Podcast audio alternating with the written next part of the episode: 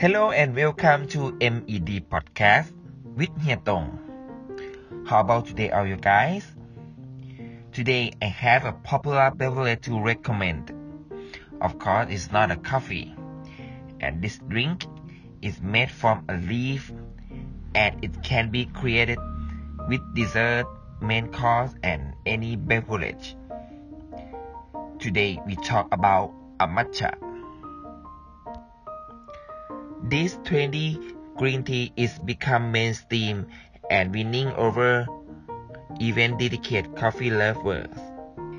If you are curious about matcha, here's more about what it is, plus the health benefits. Matcha is a special form of green tea. Matcha literally means powdered tea. When you order traditional green tea, components from the leaf get infused into the hot water. Then the leaves are discarded with matcha, which have been finely powdered and made into a solution, traditionally by mixing about a teaspoon of matcha powder with a third cup of hot water. Matcha offers health benefits because Matcha is made from high quality tea, and the whole leaf uh, are ingredient is more potent source of nutrients than speed green tea. In addition to providing small amounts of vitamin and mineral, matcha is rich in antioxidants called polyphenols which have been tied to potential agent heart disease and cancer, as well as better blood sugar, blood pressure, and anti-aging. The taste of matcha is strong.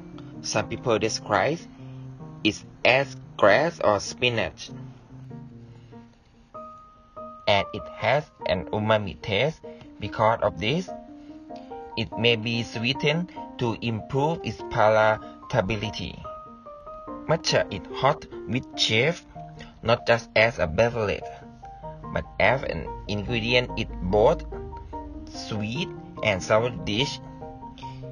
If you Google matcha recipe, you will find everything from matcha, muffin, brownie, and puddings.